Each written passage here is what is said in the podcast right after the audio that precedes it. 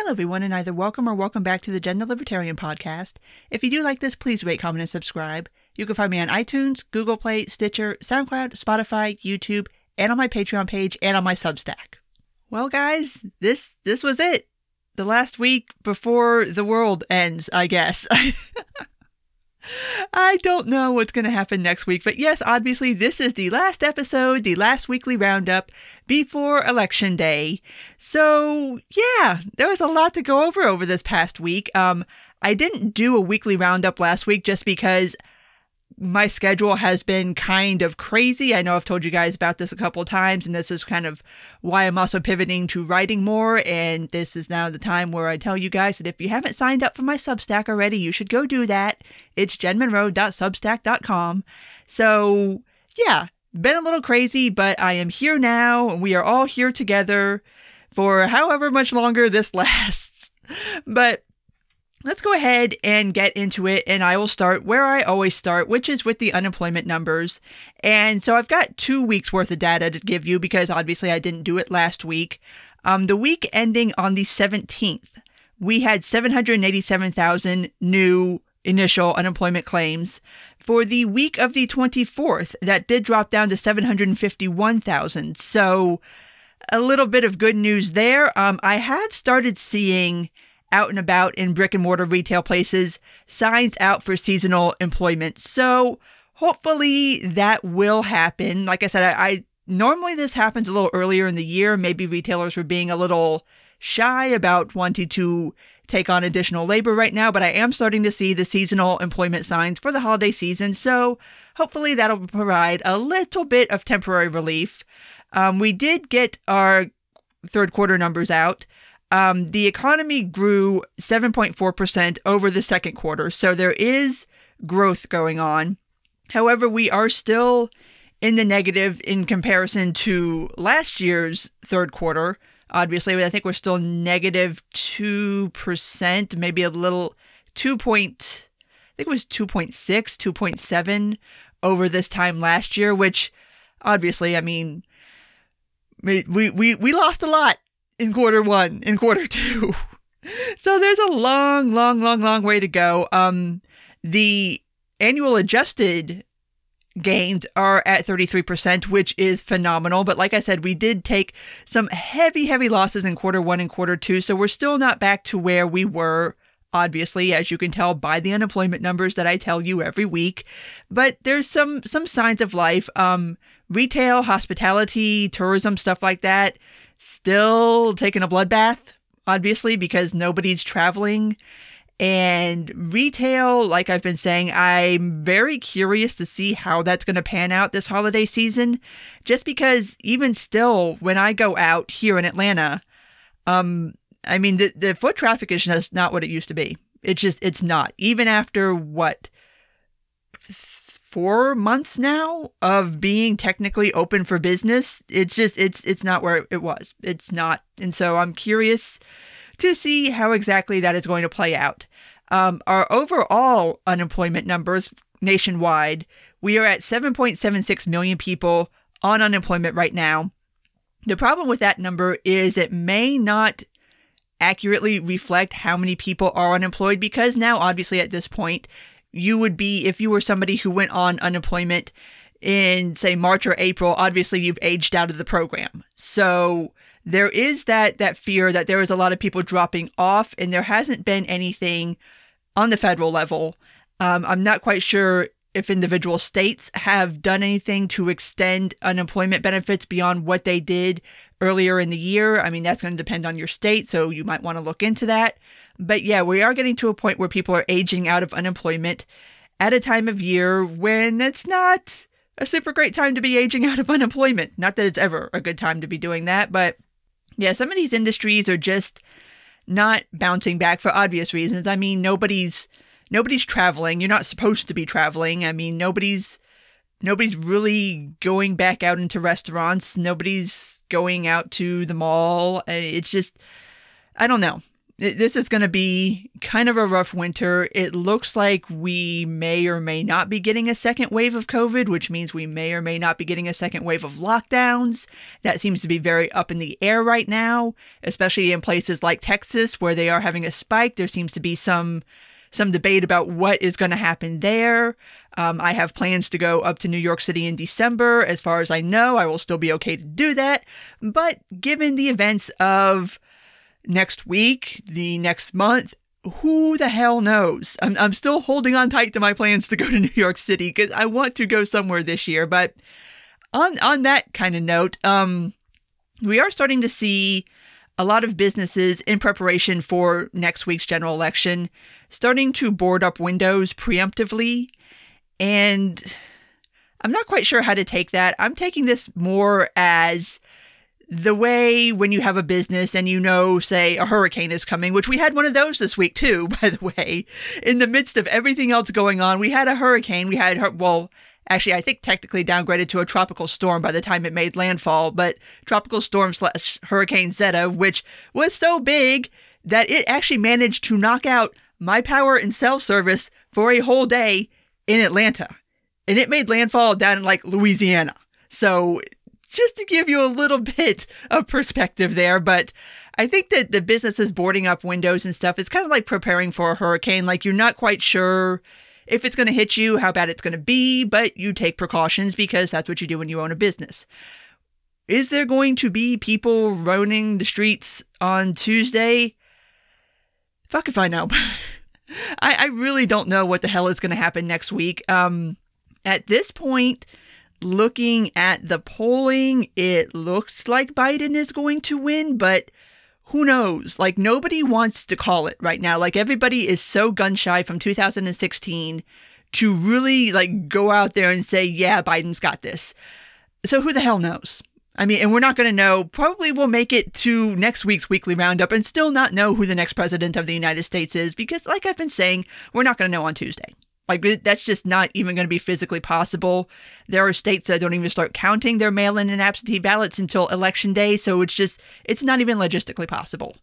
And what's kind of frightening is now you're having this narrative being pushed out from the White House that it needs to be called on Tuesday. Like the whatever we're at on Tuesday is the official election. It's like that's never been how this works. It's yeah, I mean you have like cable news and newspapers and stuff calling projections, but those are not final results. They've never been final results. So this whole oh my gosh, yeah, I'll get to that a little later because there's been a lot going on with voting that is quite a bit frightening, but we'll get there in a little while. Um I want to talk about the tech hearing that happened this week because of the stupid New York Post story and good lord.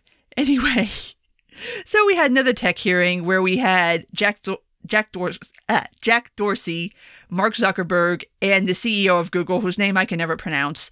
But basically, this was supposed to be a Section 230 hearing, but it really devolved into more of an antitrust hearing, if anything, and really more just a chance for people like Ted Cruz to yell at Jack Dorsey and ask who the hell elected him. And it's like, um, the, the, board of investors over at Twitter. That's that's who elected him. That's how that works.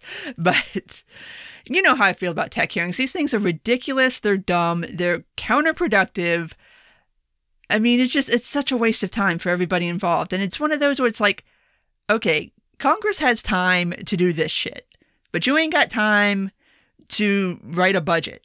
Like you don't have time to pass any kind of significant legislature. You don't have time to do your job, but you got time to grandstand and yell at people. Like, really? Really? This is what you waste your time doing? You have other stuff that you could be addressing.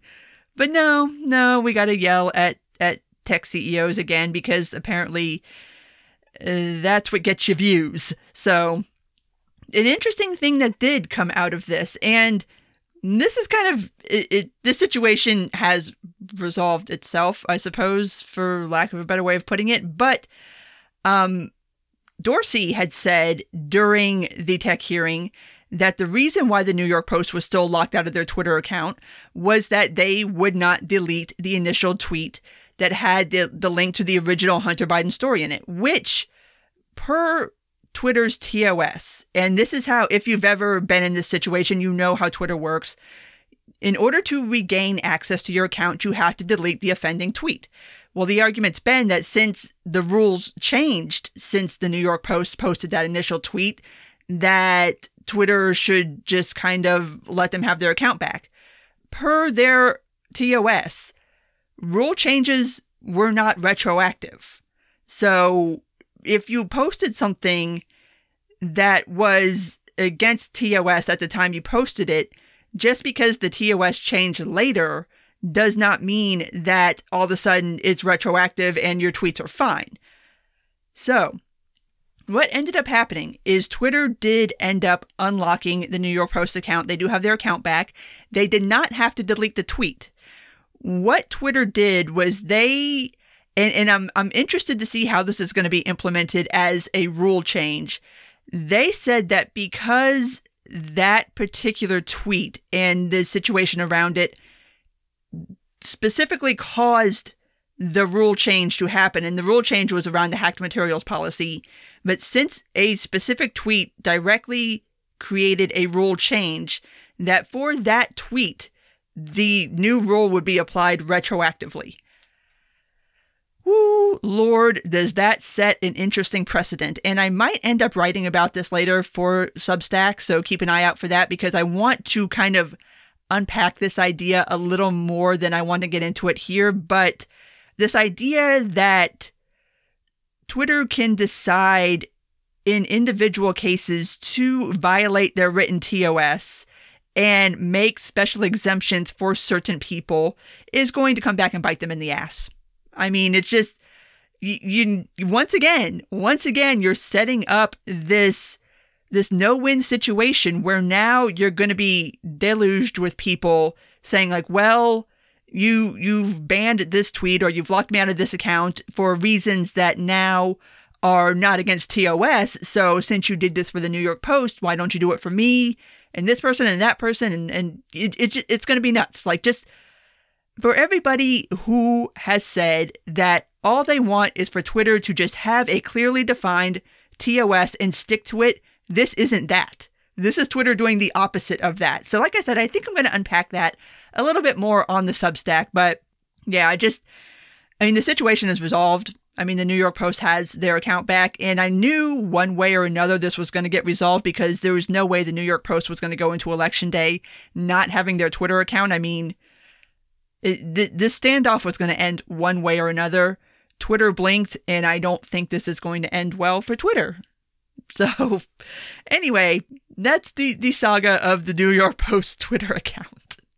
These are the things you have to talk about now because it actually does affect policy and it does affect Congress. Like, we have a hearing about this. It's like, oh my God. Anyway, the other interesting thing that happened in the social media sphere this week is that the, the courts have officially ruled that the Trump administration cannot ban TikTok from the United States. So, as it stands right now, TikTok is still free to be TikTok here in the United States.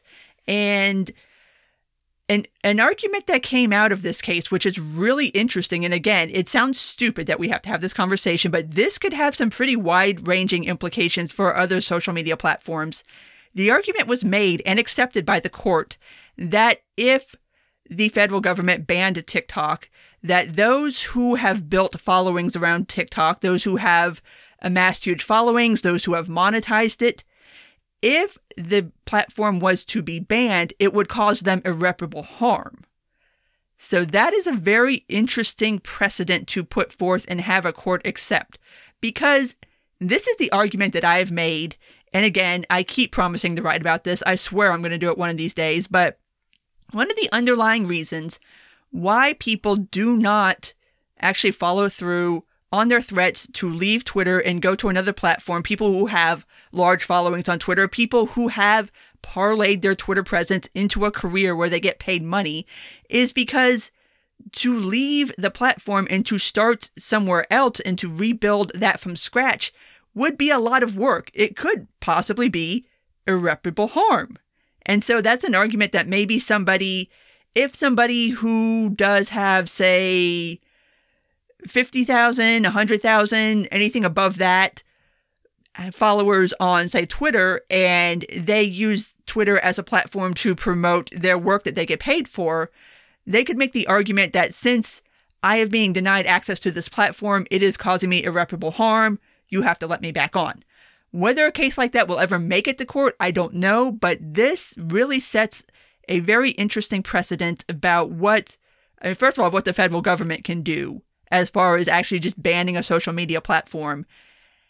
And it, it'll be interesting to see if people really pick up on this this court decision and the arguments made within it to kind of make the argument that I mean I've been making for forever on this point, which is that social media platforms should really take a much more hands-off approach to content moderation because that would just be in everybody's best interest, but the, the irreparable harm argument could be very, very interesting to someone, like I said, who does use Twitter as a platform to promote their business to somebody who needs I mean, I, I, say needs in air quotes, but really, I mean, for a lot of people, you need access to Twitter to promote your work because that's how you get paid. So, yeah, it will be interesting going forward to see if anything is made of that. But to move on to sadder news, um, this past week, we saw yet another recording of another police involved shooting, this time in Philadelphia. Um, the victim's name is Walter Wallace, and when you look at the video, and again, my usual caveat if you want to go look at this video, understand that you're going to be watching a video of somebody being shot and killed. So, I mean, use your own judgment whether you want to watch that. Like I've, I've said many times before, I watch these. I don't enjoy it. I don't like it. But in the interest of being able to speak on it, I feel like I need to watch them. But I don't really particularly like watching people get killed. It's not my idea of a good time. But what happened was the police were called out to his home for basically a, a mental health incident. And Wallace came out of the house and he had a knife and he appeared to be threatening the officers with the knife or at least making threatening motions with the knife towards the officers. And so the officers shot him. And and like everything in the whole wide world nowadays, everybody was recording this. Um, his mom, Wallace's mom, was out there telling them to not shoot. Um, I mean, you had several several bystanders around, and I mean, these things, ones like this are just it's hard to adjudicate because it's it's you do have the situation where the cops knew ahead of time that this was a mental health incident. This wasn't like like domestic violence or somebody like trying to commit a robbery or something like that. But you do have this person and they have a knife and they're advancing towards you. And so, what exactly do you do in that situation if you're a cop? Um, again, we have the conversation about learning how to de escalate, which.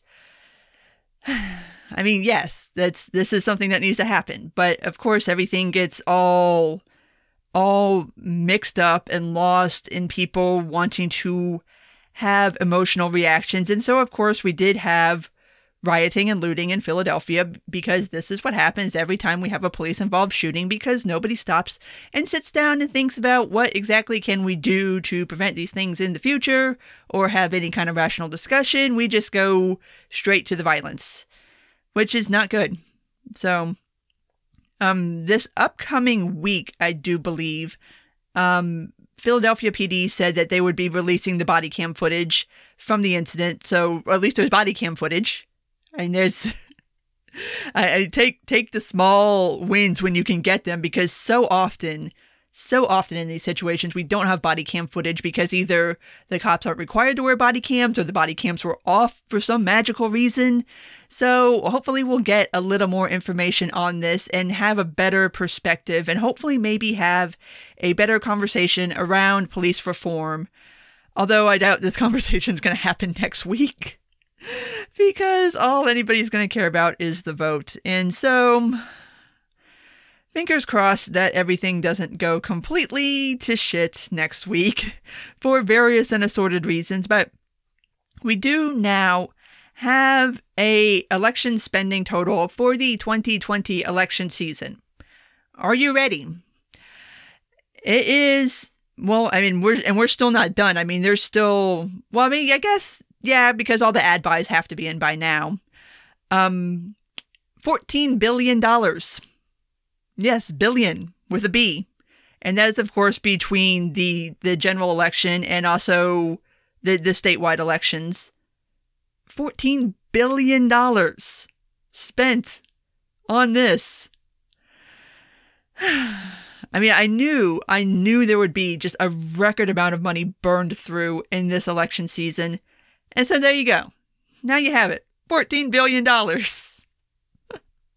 and we learned nothing, and we're still going to get a shitty president. Ah. That's the thing.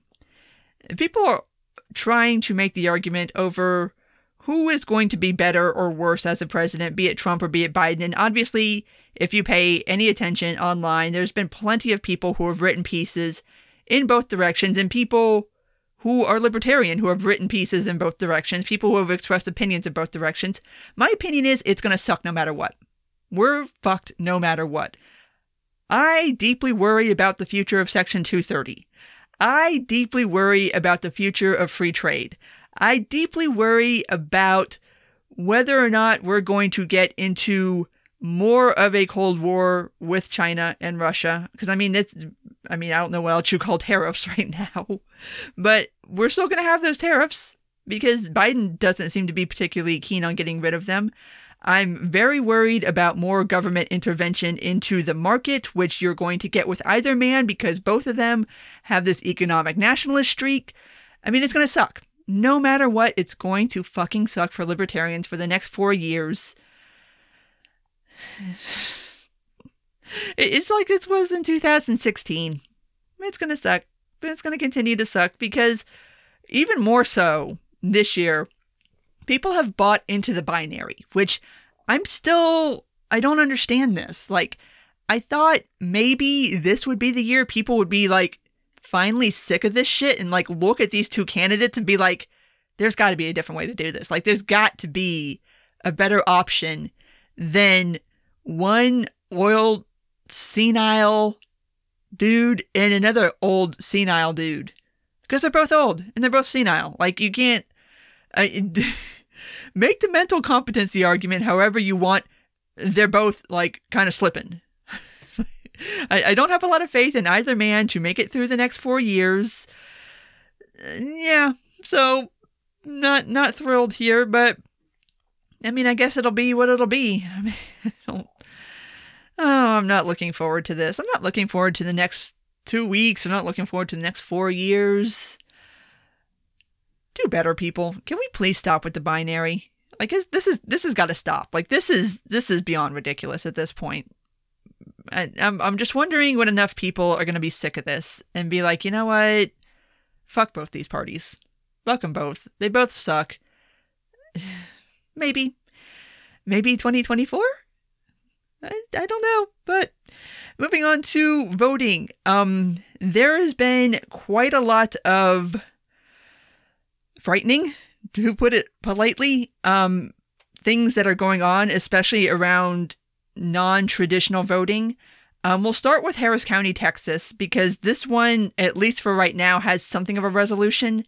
Um, the Texas GOP was trying to get over 100,000 ballots tossed out because they wanted to do a rule change after the start of voting. Um, what was allowed, and the this case had actually gone before the courts in the Texas Supreme Court before voting started, which was the idea of doing curbside voting, which people can like go and like hand in their ballots that way. So it was initially allowed. You have these over 100,000 ballots. The Texas GOP wanted to disallow the practice and get those votes thrown out, which, excuse me? You want to get over 100,000 legally cast votes thrown out? And uh, you want me to worry about Democrats doing some bullshit? No. Uh uh-uh. uh You don't get to change the rules in the middle of the damn game. And of course, how would these people even know? Like, oh my god, that the fact that they even tried this one. But as of right now, as of today, uh, the Texas Supreme Court denied their petition to get these votes thrown out. Uh, there is still a case in federal court that I believe will be heard on Monday the 2nd. But the Texas State Supreme Court ruling kind of gives a lot of hope. And again, this is also obviously very up in the air, but the fact that the Texas State Supreme Court said that this practice was fine, it was legal, it's going to be hard, I would think, for a federal court to overturn the will of the state Supreme Court. Not saying it couldn't happen, because in the case in the Supreme Court, I believe this one involved Wisconsin's voting. Uh, Kavanaugh had wrote in the dissent that kind of kind of contra Bush v. Gore, the idea that a federal court could overturn the will of a state court in these matters, which I thought we were doing a federalism.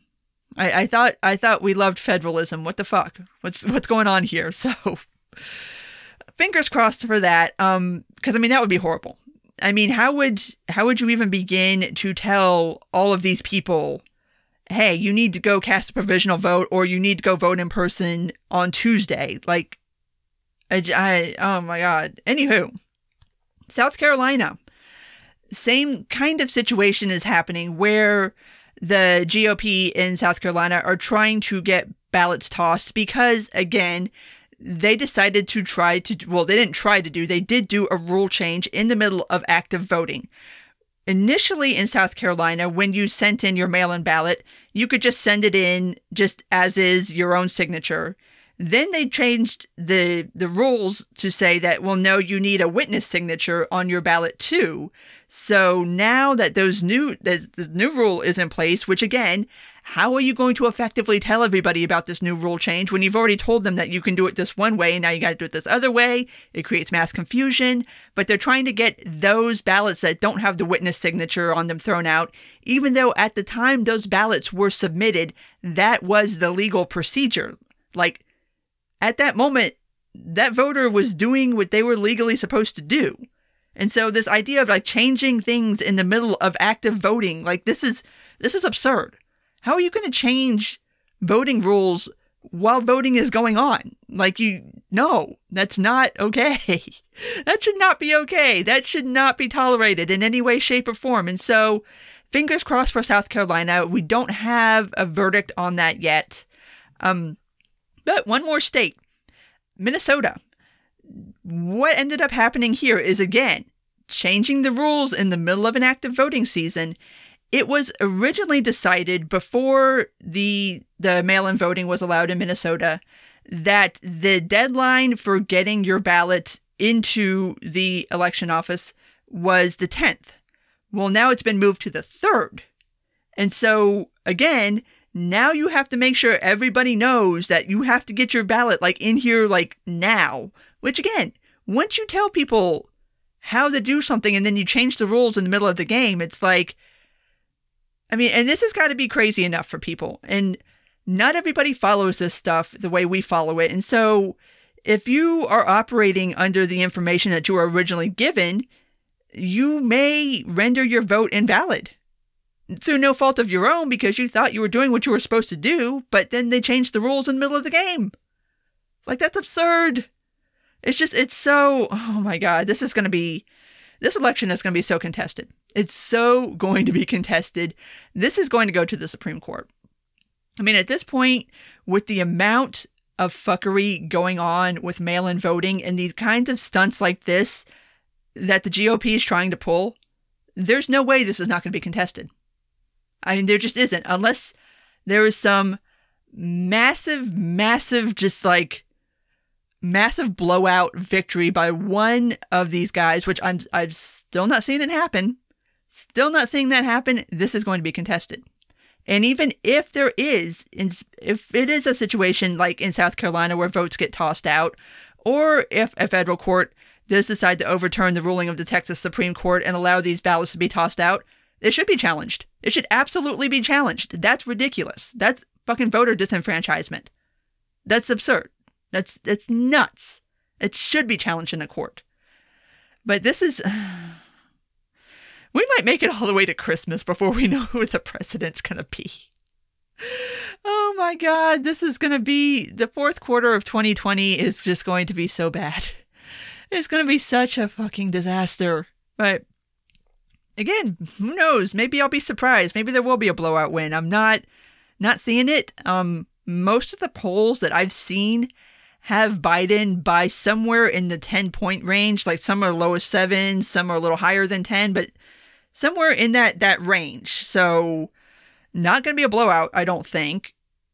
I mean, and, and like I said, any state, any any state where it is possibly close and can possibly be contested, one of these two candidates is going to contest it. I mean, and I, I put this on Biden's camp too, because I mean, I, I, I saw a tweet that said that Biden's camp already has like thousands of lawyers in Florida, which I don't think Florida is even going to be the problem this year. But yeah, and and you already know. I mean, Trump's pretty much already said that he'll he'll contest this all the way to the Supreme Court. That was kind of the whole point of getting Barrett onto the Supreme Court, which, by the way, that did happen this past week. She was officially confirmed. She is officially a justice and is now officially hearing cases. So we have nine people on the Supreme Court. We. like I said, I don't think having only eight people would have made a difference in any case that would have came before them because they're not going to do a split decision on a general election. That would be just beyond the pale insane. So, what's going to happen this pet in this next week? I don't know. It's going to be nuts. We're not going to have a winner on Tuesday, so just go to bed at a normal time on Tuesday. Don't sweat it know that we're going to be kind of in it for the long haul for a little while here and try to have some faith in the process, even though, despite everything that I just said, try to at least breathe and trust that this is going to work out. Hopefully, fingers crossed. this is so this is this is crazy. This is really like crazy times to be living in to to know that like no matter what happens, there's going to be a segment of people who are not going to accept the results of this election ever. Like, ever, ever. Like, Hillary Clinton is still out here talking about how she got the election stolen from her in 2016. Like, there's going to be a group of people that are not going to accept this ever. And that's a little frightening. Like, I don't really know where you go from there. I mean, I guess depending on how many people decide that they don't accept the results of the election, like, I don't. I don't know. Uh, it doesn't say anything good, I will say that. And I'm not sure how you go forward as a country from there if you have a large group of people who just refuse to accept the results of an election, which, by the way, I don't think Trump will be in that group of people if he does lose. Like, I've seen so many pieces about, oh, well, what if Trump refuses to leave the White House? Or what if Trump stages a coup? Like, Trump's not going to do any of that. Trump's going to throw himself a pity party if he loses and then leave because he's not going to like subject himself to the indignity of being thrown out of the White House, which is what would happen. He's not going to go through that. He's just going to be, oh, look at me. I don't have old Donald Trump to kick around anymore. I guess I'll just go home to Fifth Avenue with my wife and go live in my penthouse and go be on TV a whole bunch and still call in into Fox News and still hold rallies and still give speeches and still do all the fun parts of being a president that I like doing without having to do all the crappy parts that I didn't really like doing anyway. Yeah. so, anyway, I will go ahead and wrap this up. If you did make it this far, thank you for listening. And yeah, we'll see what next week brings. Maybe I'm wrong and there'll just be a massive, massive landslide and we'll know on Tuesday and everything will be a okay. I'm not holding my breath though. So, as always, take care and I'll see you next time.